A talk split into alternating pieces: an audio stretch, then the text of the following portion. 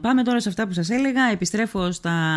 στην κόντρα που έχει ξεσπάσει και αυτή η κόντρα είναι σίγουρο ότι θα μας συνοδεύσει σε όλη τη διάρκεια της προεκλογικής περίοδου. Μετά την αποχώρηση, μετά την παρέτηση του επάρχου από την θέση του επάρχου, όχι όμως από την θέση του Περιφερειακού Συμβούλου. Την ε, Τετάρτη ο έπαρχος Λίμνου μας εξήγησε σε ερωτηματικό, με πολλά ερωτηματικά μάλλον, τους λόγους για τους οποίους, εγώ σας είπα τι, τι κατάλαβα, σας είπα την, την Τετάρτη τι κατάλαβα από όλο αυτό. Γιατί σε μερικά πράγματα, πρέπει, σε μερικές καταστάσεις πρέπει να σκάβεις λίγο την επιφάνεια για να μπορείς να βρίσκεσαι στην, στο βάθος, που στο βάθος κρύβεται πάντοτε η αλήθεια. Λοιπόν, το πρόβλημα, έτσι επειδή τα έλεγα και την Τετάρτη και για να τα ξαναπώ άλλη μια φορά για να έχουμε μια έτσι, να έχετε κι εσείς μια σφαιρική εικόνα, για μένα το πρόβλημα είναι το εξής. Ε, το γεγονός ότι ο κύριος ε, Βλάτας έβαλε στο ψηφοδέλτιο του κυρίου Μουτζούρη, έχω την αίσθηση ότι όταν έβαζε ο κύριος Βλάτας στο ψηφοδέλτιο του κυρίου Μουτζούρη, έχω την αίσθηση ότι δεν περίμενε ότι θα εκλεγεί. Και μάλλον δεν το περίμενε και κανένας από το συνδυασμό του. Συγγνώμη, να το θέσω καλύτερα δεν πίστευαν του συνδυασμού του κυρίου Μουτζούρη ότι μπορεί να χρειαστεί από αυτό το ψηφοδέλτιο να εκλεγεί και κάποιος έπαρχος. Δεν το πίστευαν προφανώς. Δεν το πίστευε ούτε και ο κύριος έπαρχος. Ο πρώην έπαρχος, ο κύριος Βλάτας. Γιατί δεν το πίστευε, Γιατί ε, δυστυχώς τα περισσότερα ψηφοδέλτια χτίζονται, στείνονται αγαπητοί φίλοι ε, με, με βάση τις αναγκαιότητες, την αναγκαιότητα μέχρι, το, μέχρι τις εκλογές. Δηλαδή, έλα, μπες και εσύ στο ψηφοδέλτιο για να γεμίσεις το ψηφοδέλτιο, να μπορώ να καλύψω το ελάχιστο που ζητάει ο νόμος και να μπορέσω να καταθέσω την υποψηφιότητά μου, ας πούμε, στο, στο πρωτοδικείο. Πολύ λίγοι σκέπτονται όταν καταρτίζουν τα ψηφοδέλτιά τους για το τι θα γίνει μετά τις εκλογές αν είναι αυτοί οι οποίοι θα υπερψηφιστούν από τον τόπο. Λοιπόν, ο, έπαρχος, ο πρώην έπαρχος Λίμνου, ο κύριος Βλάτας, δεν είχε σκοπό να αφήσει το, το επάγγελμά του. Είναι δάσκαλος, δεν είχε σκοπό, δεν ήθελε καθόλου να το εγκαταλείψει. Και έτσι βρέθηκε. Φαντάζομαι ότι αν ήξερε ότι θα εκλεγεί έπαρχος, θα αντιλαμβανόταν τις δυσκολίες του να πρέπει να έχεις δύο καρπούς για κάτω από την ίδια μασχάλη και φαντάζομαι ότι δεν θα έκανε κάτι από τα δύο. Δηλαδή το πιο πιθανό είναι ότι δεν θα έβαζε υποψηφιότητα. Και εγώ λοιπόν όταν λένε ο κύριος Κουφέλος και ο κύριος Αλατζάς ότι ζήτησε, ε, ζήτησε να είναι αντιπεριφερειάρχης θα μπορούσα να το καταλάβω στο επίπεδο εκείνο που θα ζητούσε ενδεχομένως ο πρώην έπαρχος να είναι αντιπεριφερειάρχης ώστε να εξασφαλίζεται ε, ε, ε, ο, ο μισθός του ρε παιδί μου να έχει ένα μισθό για να ζει να μπορέσει να παραιτηθεί από το αυτό δεν το ρωτήσαμε, είδατε. Να μπορέσει να, να παρατηθεί, παρατηθεί από, το, ε, από το σχολείο του, από το επάγγελμά του, ώστε να ασκεί 24 ώρες το 24ωρο, το, την, ε, την, να ασκεί τα καθήκοντα του αντιπεριφερειάρχη. Γιατί τώρα ήταν ε, έπαρχος λιμνού τις απογευματινές ώρες. Το πρωί ήταν στο σχολείο του. Έτσι δεν γίνεται δουλειά.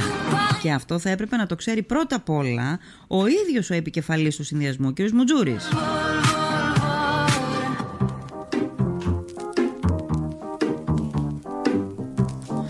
Λοιπόν, πάμε στη συνέντευξη του, των δύο, του κυρίου Κουφέλου και του κυρίου Αλατζά. Αντιπεριφερειάρχης, γεωγραφικός αντιπεριφερειάρχης ο κύριος Κουφέλος, εκτελεστικός γραμματέας ο κύριος Αλατζάς και οι δύο, ε, οι δύο ειδικοί ε, σύμβουλοι ε, τους οποίου, οι οποίοι βρέθηκαν στο στόχαστρο της χθεσινής απάντησης σε αυτή τη συνέντευξη του πρώην Επάρου. Θα τα δούμε όλα με τη σειρά. Άκουσα τον κύριο Κουφέλο να λέει στην συνέντευξή του ότι ε, να συμπεριλαμβάνει στα θετικά που έκανε η νυν Περιφερειακή Αρχή το γεγονός ότι συνεδρίασε για πρώτη φορά, για πρώτη φορά, όχι για πρώτη φορά στην θητεία της Περιφερειακής Αρχής Μουτζούρη, αλλά γενικότερα για πρώτη φορά στη Λίμνο το Περιφερειακό Συμβούλιο.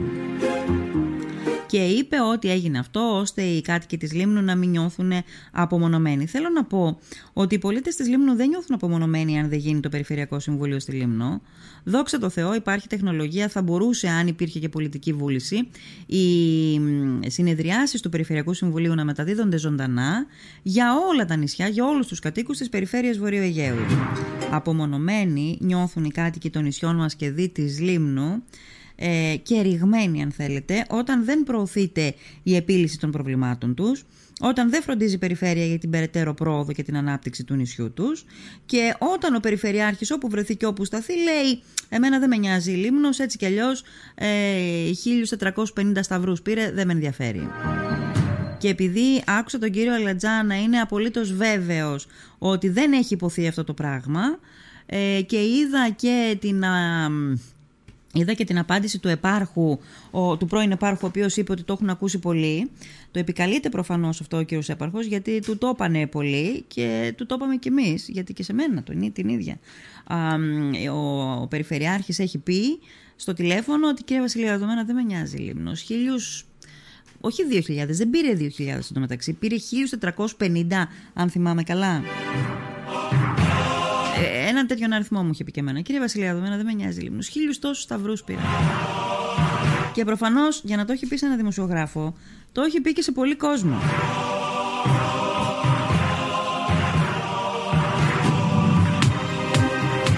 Λοιπόν, τι άλλο κρατάω τώρα από όλα αυτά τα, τα οποία υπόθηκαν σε αυτή την συνέντευξη Κουφέλου Αλατζά. Κρατάω αυτό τον κατάλογο των έργων στα οποία αναφέρθηκε ο κύριος ε, Κουφέλος. Ε, πάμε μοταμό. Μετά το τελευταίο Περιφερειακό Συμβούλιο και με εντολή Περιφερειάρχη, άκουσα από τον κύριο Κουφέλο να λέγεται ότι ο φάκελος του αναδασμού πήγε στο Τεχνικό Συμβούλιο. Έχουμε εξελίξεις δηλαδή. Έχουν υπάρξει τροποποιήσεις που χρειάζονταν και πολύ σύντομα θα περάσει ξανά από Περιφερειακό Συμβούλιο για να εγκριθεί ώστε να δημοπρατηθεί το Νοέμβριο το έργο αυτό. Άρα δηλαδή, σύμφωνα με αυτά που ακούσαμε από τον κύριο Κουφέλο προχτές, δεν έχει χαθεί το έργο, ευτυχώς. Εύχομαι ότι δεν θα χαθούν και τα χρήματα, το κονδύλι που είχε εξευρεθεί, των 500 εκατομμυρίων ευρώ. Και μάλιστα είπε ο κ. Κουφέλος ότι πέρα από τα 500 εκατομμύρια, ο Υφυπουργός Αγροτικής Ανάπτυξης και Τροφίμων εξασφάλισε επιπλέον κονδύλι. Ε, εδώ μου έμεινε η απορία πόσο είναι αυτό το κονδύλι. Επαρκεί για να, για να χρηματοδοτηθεί εξ ολοκλήρου η μελέτη; Γιατί η μελέτη κοστίζει πάρα πολλά λεφτά. Ένα εκατομμύριο διακόσιες τόσες χιλιάδες ευρώ. Λοιπόν, αυτό το κρατάω και θα το παρακολουθούμε. Επίσης, άλλο ζήτημα. Εκπονείται μία μελέτη 120.000 ευρώ για τον καθαρισμό των υπολείπων ερεμάτων και αποφασίστηκε να αυξηθεί το κονδύλι να πάει στις 200.000 ευρώ ώστε να καλυφθούν και τυχόν ανάγκες που θα προκύψουν μέσα στο χειμώνα. Λοιπόν, η παρέτηση του επάρχου, σαν να ταρακούνησε λιγάκι κάποια λιμνάζοντα ύδατα.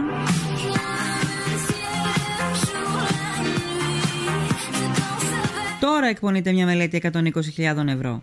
Ο έπαρχος στο Περιφερειακό Συμβουλίο είχε πει ότι εγώ είχα στη διάθεσή μου 37.200 ευρώ για να καθαρίσω τα ρέματα της Λίμνου. Ανέφερε τον κατάλογο των ρεμάτων με τα οποία, τα οποία καθαρίστηκαν με αυτά τα χρήματα, αλλά ανέφερε και έναν άλλον κατάλογο, πιθανόν και πιο μεγάλος να ήταν, με ρέματα τα οποία δεν έφτασαν τα λεφτά για να καθαριστούν. Τώρα, τώρα, μετά τα γεγονότα, μετά την παρέτηση, εκπονείται μια μελέτη 120.000 ευρώ για τον καθαρισμό των ρεμάτων και ε, είπε, άκουσα τον κύριο Κουφέλο να λέει ότι μόλις γύρισα στη Μυτιλίνη, συνεννοήθηκα με, την, με τον κύριο Μουτζούρη και είπαμε να αυξηθεί το κονδύλι, να πάει στα 200.000 ευρώ, ώστε να καλυφθούν και τυχόν ανάγκες που θα προκύψουν μέσα στο χειμώνα. 37.200.000 πέρυσι, εκτός και αν δεν ήταν ολοκληρωμένο το κονδύλι, δεν ξέρω. Αυτό φάνηκε. Στην τοποθέτηση του Επάρχου στο Περιφερειακό Συμβούλιο, ο κύριος Έπαρχο είπε 37.200 ευρώ. Αυτά είχα για να καθαρίσω τα ρέματα. Φέτος 200.000 ευρώ.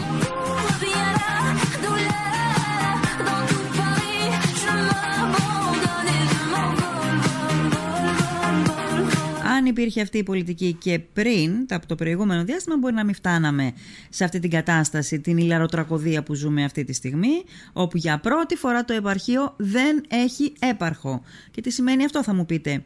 Θα, μου πείτε, θα σας πω εγώ λοιπόν ότι τι σημαίνει αυτό. Σημαίνει ότι απαξιώνουμε από μόνοι μας την θέση του επάρχου, γιατί ξέρετε η θέση του επάρχου δεν είναι κάτι αυτονόητο. Θυμάστε που πριν από μερικά χρόνια δώσαμε αγώνα να κρατήσουμε τα επαρχία της Ικαρίας και της Λίμνου. Σου λέει, άμα μπορείς να το βγάλεις και εκ του μακρόθεν, άμα μπορείς δηλαδή να εξυπηρετηθείς και με έναν αντιπεριφερειάρχη από τη Μυτιλίνη και με δύο ειδικούς συμβούλους, ας πούμε, και με.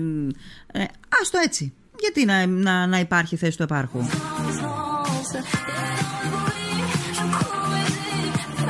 Και ενώ κάποτε το ε, κάναμε μάχη, δώσαμε αγώνα για να το κρατήσουμε, τώρα με τις κινήσεις και με τους χειρισμούς της ε, Περιφερειακής Αρχής πάμε να το απεμπολίσουμε μόνοι μας.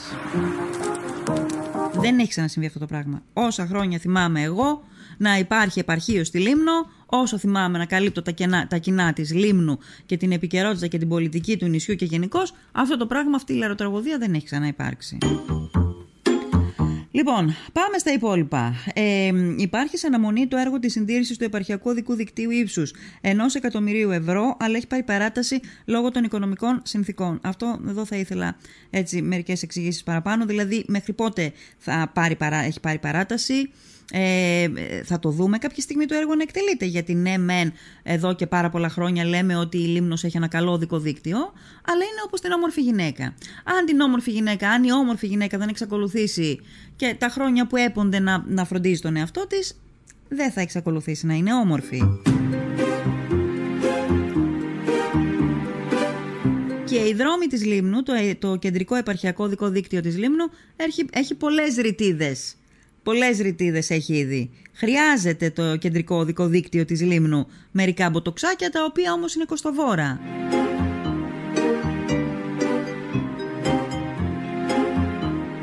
Ωραία, πήρε παράταση. Μέχρι πότε πήρε παράταση; Πήρε παράταση εννοούμε για ένα συγκεκριμένο χρονικό διάστημα ή πήρε παράταση τύπου πετάχτηκε στις καλένδες; Και το 1 εκατομμύριο ευρώ πόσο θα είναι εκεί να περιμένει Υπάρχουν αυτά τα χρήματα, δεν υπάρχουν; Υπάρχει κίνδυνο, κίνδυνος να χαθούν; Εκρεμή μελέτη βελτίωσης επίσης, άκουσα από τον κύριο Κουφέλο, και ασφαλτόστρωση της Λεωφόρου Δημοκρατίας. Η προγραμματική σύμβαση και η μελέτη είναι στο γραφείο του Δημάρχου. Εμείς όμως το έχουμε εντάξει στο τεχνικό μας πρόγραμμα, είπε ο κύριος Κουφέλο, και είναι της τάξης των 300.000 ευρώ και θα πραγματοποιηθεί το προσεχές διάστημα. Ποιο είναι το προσεχές διάστημα; Από τις προηγούμενες εκλογές ακούω ότι η Λεωφόρος Δημοκρατίας θα φτιαχτεί, θα σου λουποθεί το προσεχές διάστημα πότε τελειώνει αυτός ο όρος, πότε, πότε μπαίνει όριο ας πούμε στο άπειρο της έκφρασης το προσεχές διάστημα. Γιατί έχουμε βαρεθεί τη ζωή μας δηλαδή και μας έχει βαρεθεί και η λεωφόρος δημοκρατίας η οποία κάθε που περνάει, κάθε λίγο που περνάει είναι στα μαύρα της τα χάλια.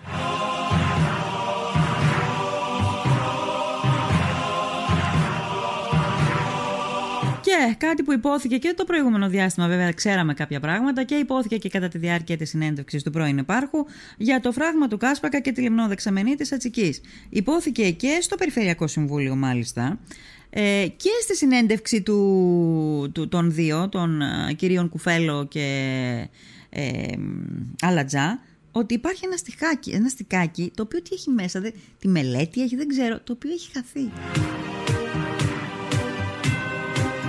Έχει χαθεί το στικάκι. Τι έχει μέσα το στικάκι, πώς χάθηκε το στικάκι; Μου θυμίζει άλλες καταστάσεις αυτή η υπόθεση.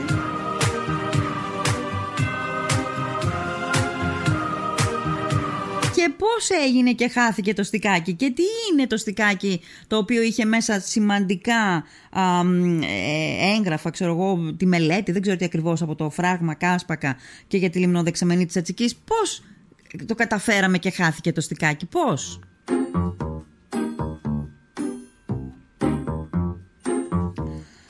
Λοιπόν, κατά τα λοιπά, ο κύριος Κουφέλος είπε ότι ε, ο, ε, κάναμε κάποια πράγματα για τη Λίμνο, ε, προσπαθώντας να αντικρούσει ότι ε, δεν έγινε τίποτα στη Λίμνο.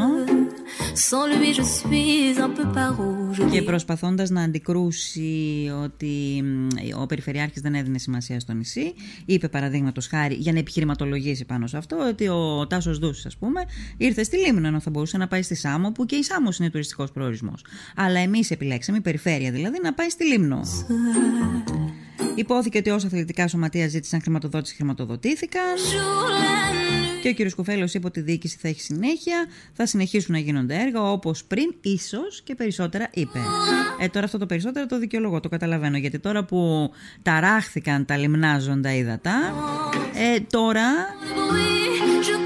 για να υπάρχει έξωθεν καλή μαρτυρία, τώρα θα πρέπει να τρέξουν πολύ περισσότερο για τη Λίμνο.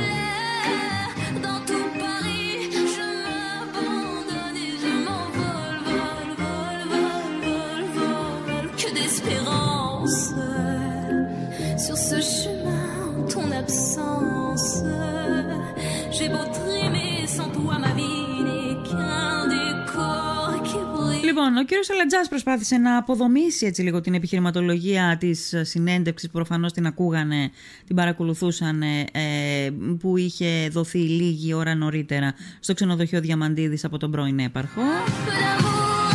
Είπε για εκείνο το ζήτημα. Είπε δηλαδή ότι σε αυτή την περιβόητη σύσκεψη που ήταν τα μέλη, κάποια, κάποια από τα μέλη του συνδυασμού του Μουτζούρι, ήταν και ο Βουνάτσος. Ήταν και ο κύριος Βουνάτσος.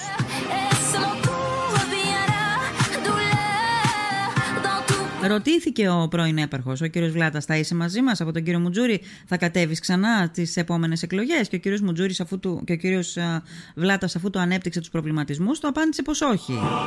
Μάλιστα εκείνη την ώρα, ο, ο, σε αυτόν ανήκει, είμαι σίγουρη ότι ανήκει σε αυτόν, ο, ο κύριος Βουνάτσος, το λέει το ρεπορτάζ, ε, το απάντησε ε, ε, είναι για του φεκισμό, είναι προς του φεκισμό ωραίοι δημοκρατικοί δημοκρατικές αντιλήψεις. Όποιος δεν είναι μαζί μας είναι για το φεκισμό. Πολύ ωραία. Ε, και ο κύριος Μουτζούρης είπε διάφορα τύπου ε, α, δεν είναι δικό μας πια, δικός μας πια να τον αλλάξουμε κτλ. Σε αυτή την περιβόητη σύσκεψη λοιπόν υπόθηκε από τον, α, για την οποία μας μίλησε και ο έπαρχος στην πρώτη συνέντευξη. Υπόθηκε από τον κύριο Αλατζά λοιπόν ότι δεν ζήτησε πράγματα της Λίμνου αλλά ζήτησε προσωπικά θέματα. Και εγώ λέω ότι αν ο κύριος έπαρχος ζήτησε να γίνει αντιπεριφερειάρχης την επόμενη φορά ώστε να μπορεί να έχει ένα μισθό και να παραιτηθεί από τη δουλειά του για να μπορεί να εξυπηρετεί τα θέματα της Λίμνου, αυτό δεν είναι προσωπικό ζήτημα. Σου λέει με βάλατε με χώσατε στο ψηφοδέλτιο, βγήκα έπαρχος, εγώ θα έπρεπε να εγκαταλείψω τη δουλειά μου, δεν μπορούσα να τη βγάλω με το πόσα έχει 600 ευρώ, και αν έχει, δεν, είμαι και σίγουρη. Οπότε σου λέει πώς εγώ να, να πάρω, παίρνω την ευθύνη ως έπαρχος, αλλά δεν μπορώ να, να, να υπηρετήσω τον ρόλο για τον χ και ψ λόγο. Βέβαια, για να πούμε τα πράγματα και από την άλλη πλευρά όπως έχουν, ε, εγώ δεν πείθομαι να σας πω την αλήθεια πολύ από τον κύριο Βλάτ, από τον πρώην έπαρχο, ότι τώρα μόλις ανακάλυψε ότι τώρα ε, αδικείται και ρίχνεται η Λίμνος, γιατί η Λίμνος αδικείται και ρίχνεται από την Περιφερειακή Αρχή ε, από την πρώτη στιγμή. Από την πρώτη στιγμή διατυμπάνιζε ο κύριος Έπαρχος στο, συγγνώμη, ο, ο Περιφερειάρχης, ο κύριος Μουτζούρης στο «Εγώ χίλιους τόσους σταυρούς πήρα, δεν με νοιάζει λίμνος». Αυτά τα ακούσματα τα είχαμε από πολύ αρχή. Δεν μπορεί εμείς να είχαμε αυτά τα ακούσματα από πολύ αρχή και ο κύριος Έπαρχος να μην το ήξερε, να μην το είχε αντιληφθεί. Και εδώ επίσης δεν χωράει και το ότι κάνω υπομονή για το ότι κάνω υπομονή, εντάξει, κάνω υπομονή μερικούς μήνες, κάνω υπομονή ένα χρόνο. Μετά όμως είμαι και εγώ έκθετος ως έπαρχος στα μάτια της κοινωνίας. Αυτό το τρία χρόνια κάνω υπομονή και ένα χρόνο πριν από τις εκλογές τα σπάω και φεύγω. Δεν με έπεισε εμένα ο λόγος για τον οποίο, τον οποίο επικαλέστηκε τουλάχιστον προχτές στη συνέντευξή μας ο κύριος Βλάτας.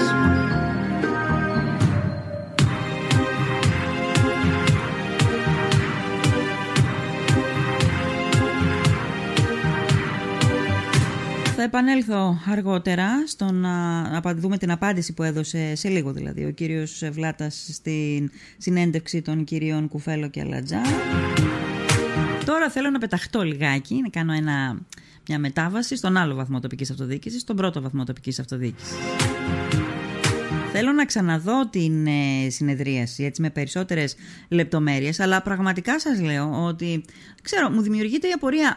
Ε, ε, θα υπάρξει κανένα δημοτικό συμβούλιο διαζώσης την επίμαχη προεκλογική περίοδο και θα φάνε τα μουστάκια τους εκεί μέσα.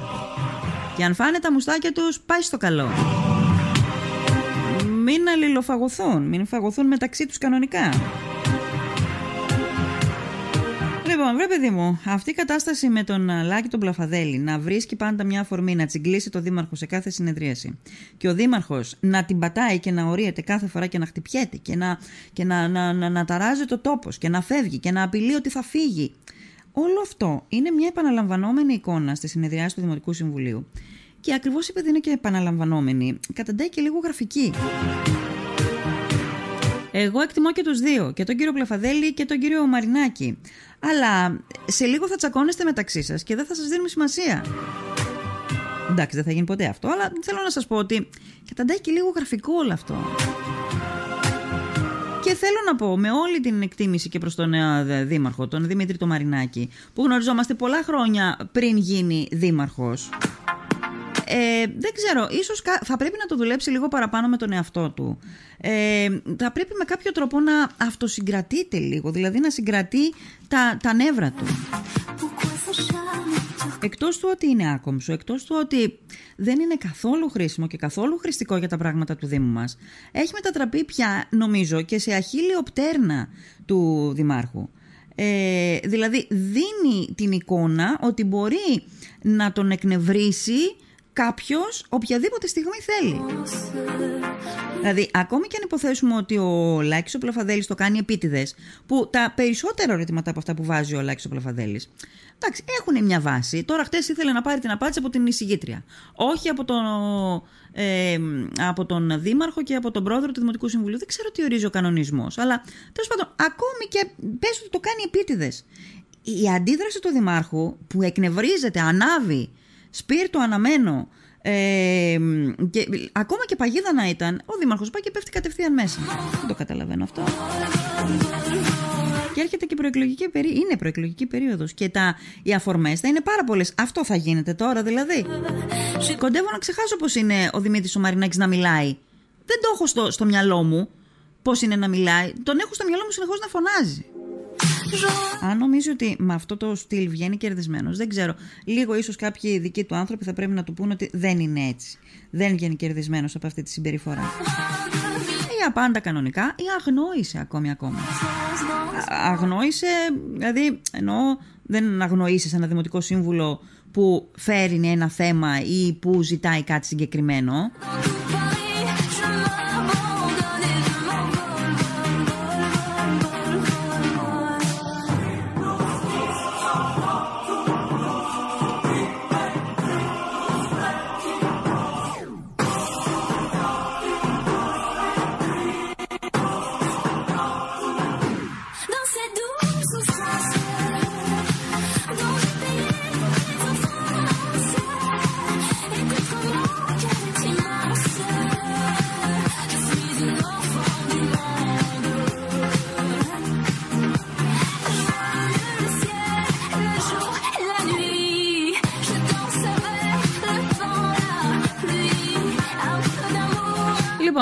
Άκουσε ο πρώην έπαρχος ο κ. Βλάτα στη συνέντευξη των Κουφέλο και Αλατζά και ανταπάντησε στην σελίδα που διατηρήσε μέσω κοινωνικής δικτύωσης το εξής. Η λάσπη είναι το χρήσιμο υλικό των πολιτικών. Το χρήμα εξαγοράζει τις ηθικές αξίες κάποιων ανθρώπων. Απέναντι σε αυτά, αντιπαραθέτεις τις ηθικές αξίες που σου έδωσαν οι γονείς σου και προσπάθησες να περάσει τα παιδιά σου. Άγγελος Βλάτας, λαμπρινός. Και συνεχίζει. Θέλω να θυμίσω στους ακριβοπληρωμένους σαφείς εχμές ε, ακριβοπληρωμένους συμβούλους του Περιφερειάρχη ότι όταν οι ίδιοι που με παρότριναν να μην μπω στον Περιφερειάρχη ότι δεν είμαι υποψήφιος, ότι δεν θα είμαι υποψήφιος, ώστε να μην διαταράξω το κλίμα της Περιφερειακής Αρχής. Επίσης, να τους θυμίσω ότι ήμουν αυτός που προέτρεπε τον Περιφερειάρχη να πραγματοποιούμε συναντήσεις με τον Δήμαρχο, παρόλο που ο ίδιος, προφανώς εννοεί τον Περιφερειάρχη, είχε, ο ίδιος είχε διαφορετική διάθεση να τον συναντήσει. Οπ, εδώ προσπαθεί να απαντήσει ο έπαρχος σε αυτήν την α, επιχειρηματολογία του κυρίου Αλατζά, ο οποίος είπε ότι Πολύ απλά ο κύριος Βλάτας ήταν εκτός γραμμής περιφερειάρχη. Η γραμμή ορίζεται από τον περιφερειάρχη κάθε φορά και ο περιφερειάρχης θέλει να έχει πάντοτε καλές σχέσεις με τον πρώτο βαθμό τοπικής αυτοδιοίκησης, με όλους τους δημάρχους, από την Λίμνο μέχρι την Ικαρία. Αυτό είπε ο κύριος Ε, αυτό είπε ο κύριος Αλατζάς προχτές στη συνέντευξη. Οπότε εδώ του αντιγυρίζει ο κύριος Βλάτας ότι κοίτα να δεις εγώ ήμουν που έλεγα τον, στον Περιφερειάρχη να συναντηθούμε, να συναντιόμαστε με τον κύριο ε, Μαρινάκη ακόμη και αν εκείνος έλεγε ότι δεν είχε διάθεση να τον συναντήσει.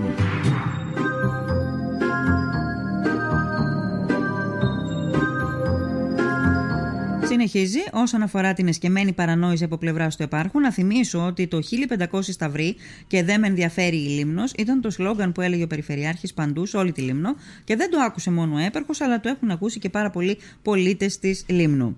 Τέλος, αυτό που δεν μπορούν να καταλάβουν κάποιοι ακριβοπληρωμένοι σύμβουλοι, δεύτερη φορά που κάνει αυτή την αναφορά ο κ. Βλάτας, είναι ότι υπάρχουν και κάποιοι με ηθική που δεν σκύβουν το κεφάλι ούτε μπροστά στο χρήμα, ούτε μπροστά στη θέση και στο αξίωμα, αλλά διεκδικούν και απαιτούν σεβασμό τόσο στον ίδιο τον εαυτό τους, όσο και στους ανθρώπους τους οποίους εκπροσωπούν.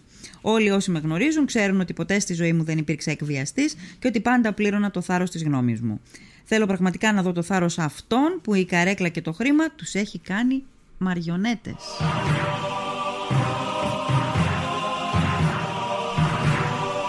Μιλάει εδώ λοιπόν για τους ακριβοπληρωμένους συμβούλους του Περιφερειάρχη, τους οποίους τους αναφέρει δύο φορές με αυτόν τον τίτλο, με αυτόν τον χαρακτηρισμό μάλλον καλύτερα. Λέει ότι σκύβουν το κεφάλι στο χρήμα και, στη, και στο αξίωμα, αυτό λέει ουσιαστικά, και μάλιστα προφανώς τους ίδιους τους αποκαλεί μαριονέτες.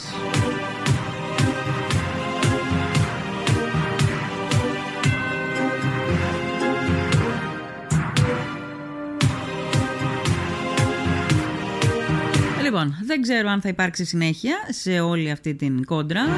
Φαντάζομαι ότι και την πλευρά του Περιφερειάρχη δεν τον συμφέρει να συνεχίσει τώρα αυτή την κόντρα.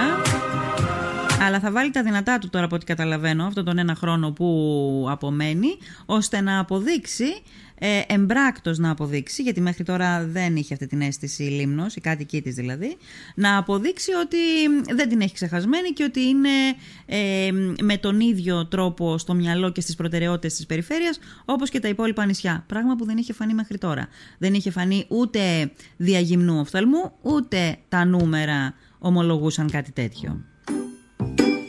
Λοιπόν, συνεχίζουμε την εκπομπή μας. Πάμε μαζί μέχρι τις 2 η ώρα το μεσημέρι, αγαπητοί φίλοι. Θέμα και ανάθεμα η εκπομπή μας. Δέσπινα Βασιλιάδου στο μικρόφωνο του, του σταθμού. Λοιπόν, παρακολουθήσεις, παρακολουθήσεις, όλες οι εξελίξεις που είχαμε. Έχουμε και τους ακροατές μας οι οποίοι μας δίνουν πολύ ε, εύστοχες ερωτήσεις, θέλω να σας πω. Ε,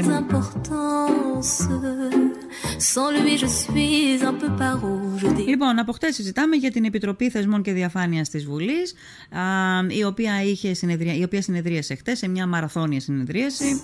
Εκεί λοιπόν η εισαγγελέας ε, Βασιλική Βλάχου στην Επιτροπή κατέθεσε ότι η επισύνδεση του κ. Ανδρουλάκη εγκρίθηκε από έξι διευθυντές της ΕΕΠ και ότι το τελευταίο διάστημα έχουν απορριφθεί πάνω από 140 αιτήματα για επισυνδέσεις που δεν κρίθηκαν αναγκαίες ή δεν επαρκούσαν τα στοιχεία για να γίνουν.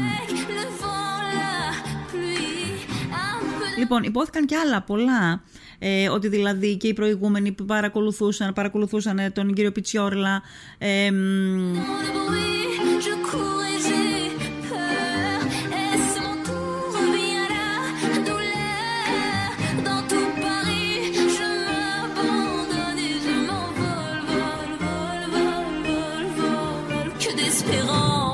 Σαγιά και Πιτσιόρλα για την ακρίβεια.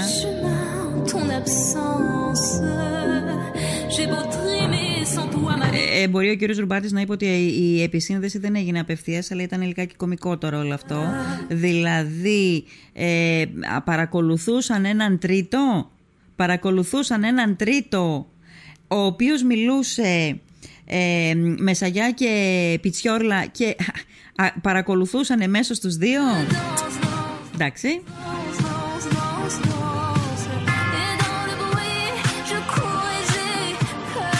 Όμως το ερώτημα που προκύπτει από χτες αγαπητοί φίλοι είναι πραγματικά ε, προκύπτουν ερωτήματα και συμπεράσματα.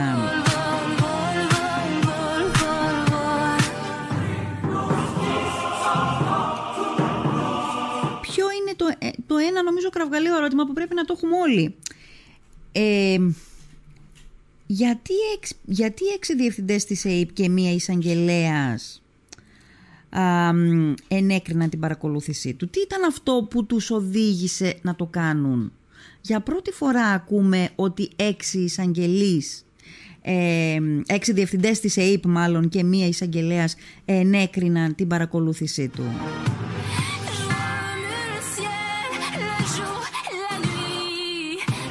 Πέρασε δηλαδή από 7 φίλτρα η, η παρακολούθηση του Ανδρουλάκη και εγκρίθηκε να γίνει. Ε, τώρα είναι που αυξήθηκε κατά πολύ η, η απορία μας, βρε παιδί μου.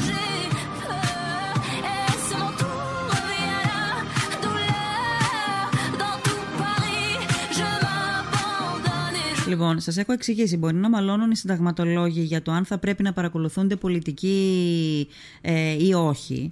Αλλά και ψάχνουν να βρουν τώρα αν υπάρχει εδάφιο στο Σύνταγμα που να δικαιολογεί κάτι τέτοιο.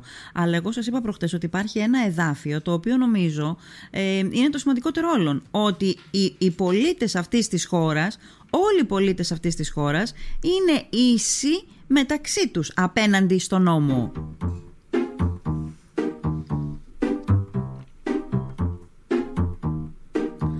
Λοιπόν, μου αρέσουν επίσης κάποιοι άλλοι, οι οποίοι πέφτουν από τα σύννεφα ότι γίνονται παρακολουθήσει τις μέρες μας.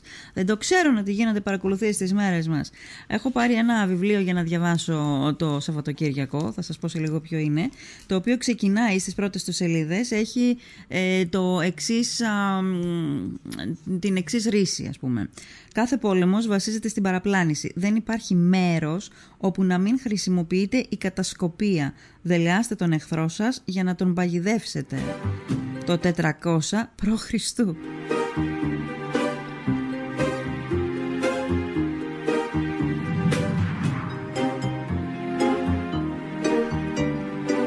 Αυτό το είπε ο Σουντζού. Ο Σουντζού είναι ε, είναι θεω...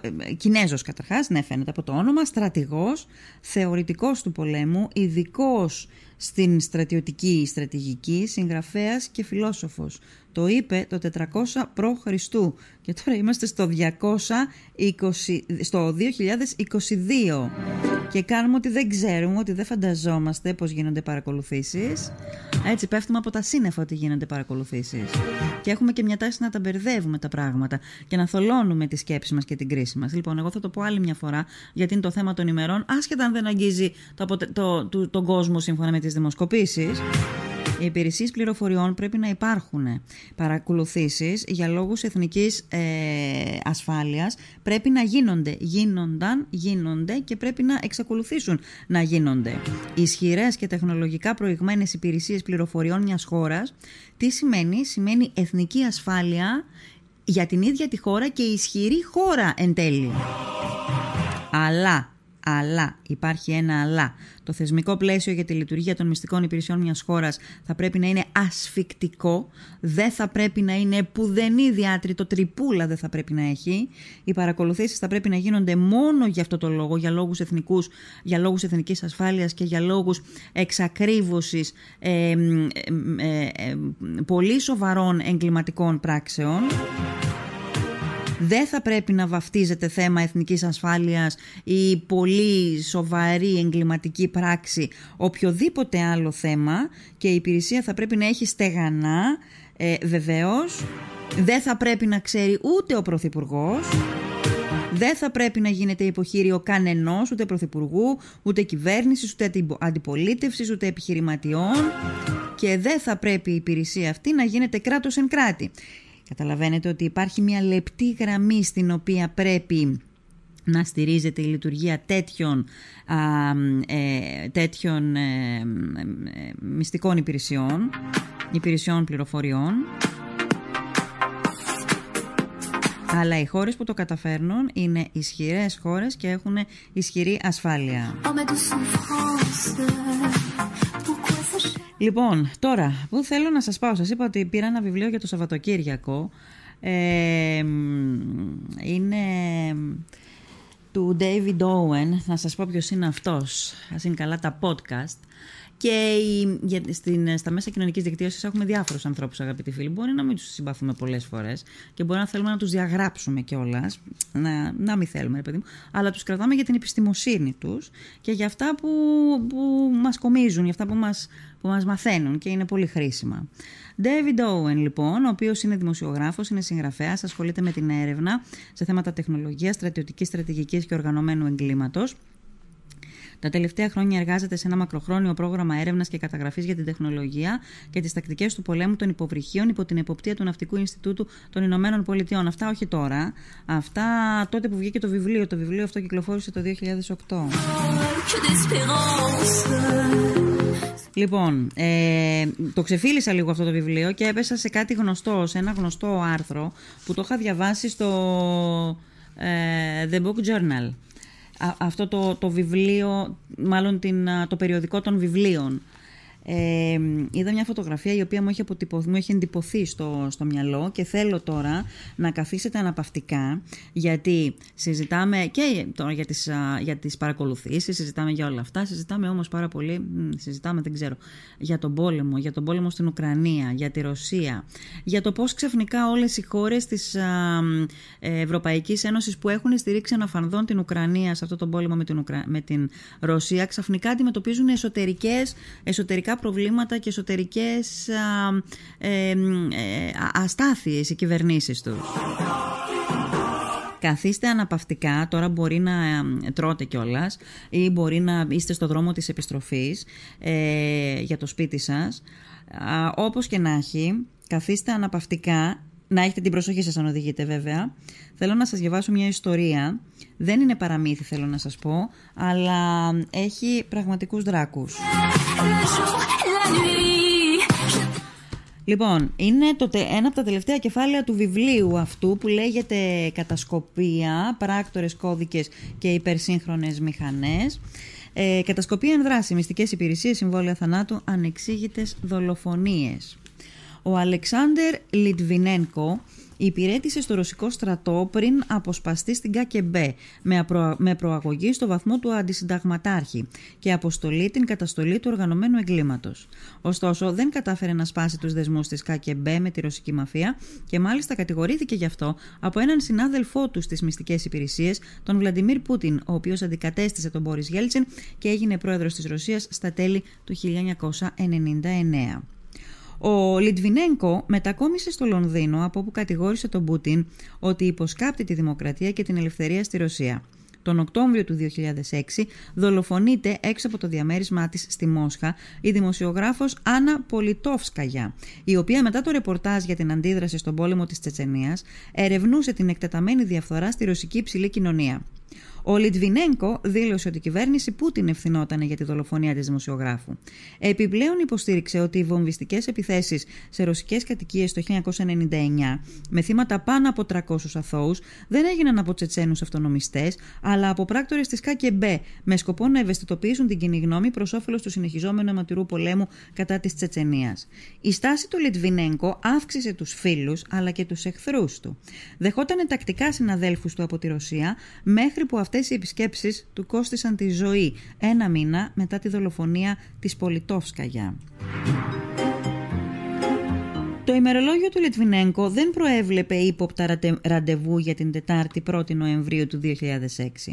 Επρόκειτο να συναντήσει τον Ιταλό ακαδημαϊκό Μάριο Καραμέλα στο Σούσι Μπαρ Ιτσου προκειμένου να του παραδώσει λίγα έγγραφα σχετικά με τη δολοφονία της Πολιτόφσκαγια. Επίσης θα συζητούσαν για ποιο λόγο τα ονόματά τους βρίσκονταν σε μία λίστα με στόχους που προέρχονταν από τις μυστικές υπηρεσίες. Την ίδια ημέρα πρόκειτο να βρεθεί στο Pine Bar του ξενοδοχείου Millennium με τρεις Ρώσους συνδέσμους. Τον Αντρέι Λουκουβόη, πρώην συνάδελφος από την ΚΑΚΕΜΠΕ, τον Βιατσεσλάφ Σοκολένκο και τον Δημήτρη Κοφτούν. Στο τέλος της ημέρας, ο Λιτβινέγκο ένιωσε αφόρητους πόνους. Μια ολόκληρη νύχτα έκανε συνεχώς εμετούς. Η κατάστασή του χειροτέρεψε και τρεις μέρες αργότερα οι γιατροί του Γενικού Νοσοκομείου Μπάρνετ στο βόρειο Λονδίνο δεν μπορούσαν να εξηγήσουν αυτή την παράξενη δηλητηρίαση. Την Παρασκευή 17 Νοεμβρίου τον μετέφεραν σε πανεπιστημιακό νοσοκομείο για εξειδικευμένη παρακολούθηση, με συνοδεία βαριά οπλισμένων αστυνομικών. Την Τετάρτη 22 Νοεμβρίου υπέστη καρδιακή προσβολή και πέθανε την επόμενη μέρα. Οι εξετάσεις ουρών φανέρωσαν την παρουσία του ραδιενεργού στοιχείου Πολώνιο 210. Τις επόμενες ημέρες η αστυνομία βρήκε ίχνη από το ίδιο στοιχείο στο σπίτι του Λετβινένσκο, στο Σούσι Μπαρ και στο μπαρ του Millennium.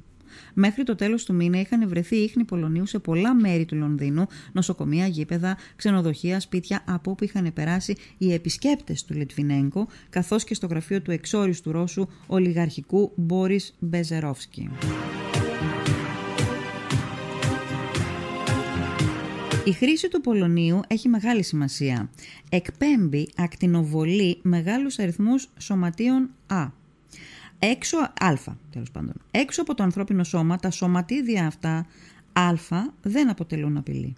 Όμως, εάν κάποιος καταπιεί ή εισπνεύσει πολώνιο, η ακτινοβολία καταστρέφει τα εσωτερικά όργανα, ιδίως εκείνα στα οποία δημιουργούνται νέα κύτταρα ή τον μυελό των οστών.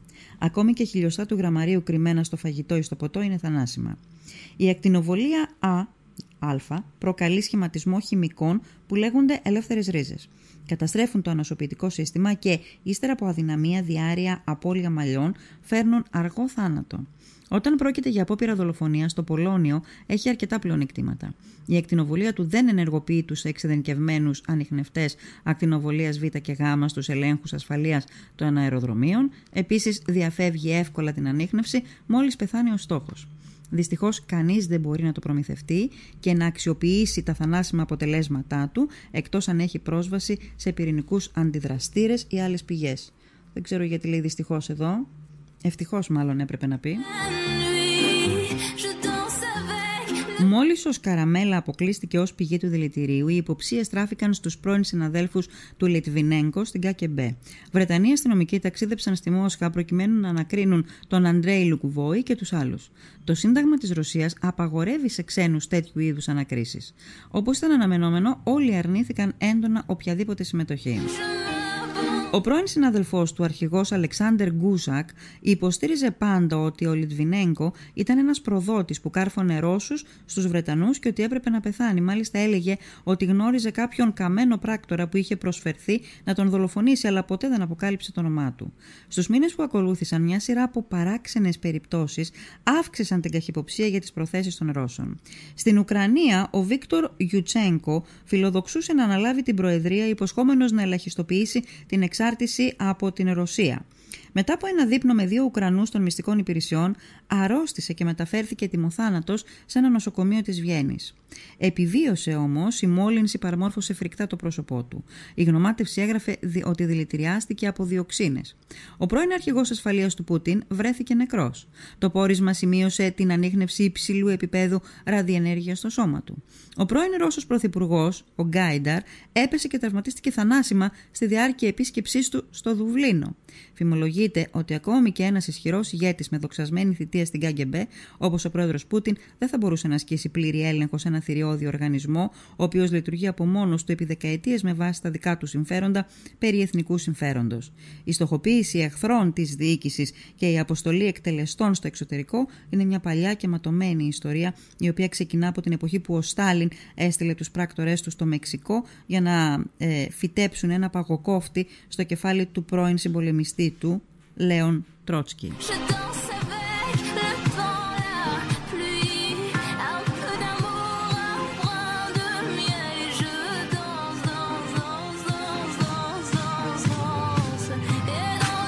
Λοιπόν, αυτό το τελευταίο, αγαπητοί φίλοι, αυτό ότι δηλαδή και ένας πανίσχυρος ηγέτης με δοξασμένη θητεία στην ΚΑΚΕΜΠΕ, όπως ο πρόεδρος Πούτιν δεν θα μπορούσε να ασκήσει πλήρη έλεγχο σε ένα θηριώδη οργανισμό, αυτό θα μπορούσε να το πει κάποιος και να το γράψει, γιατί είναι εκτίμηση.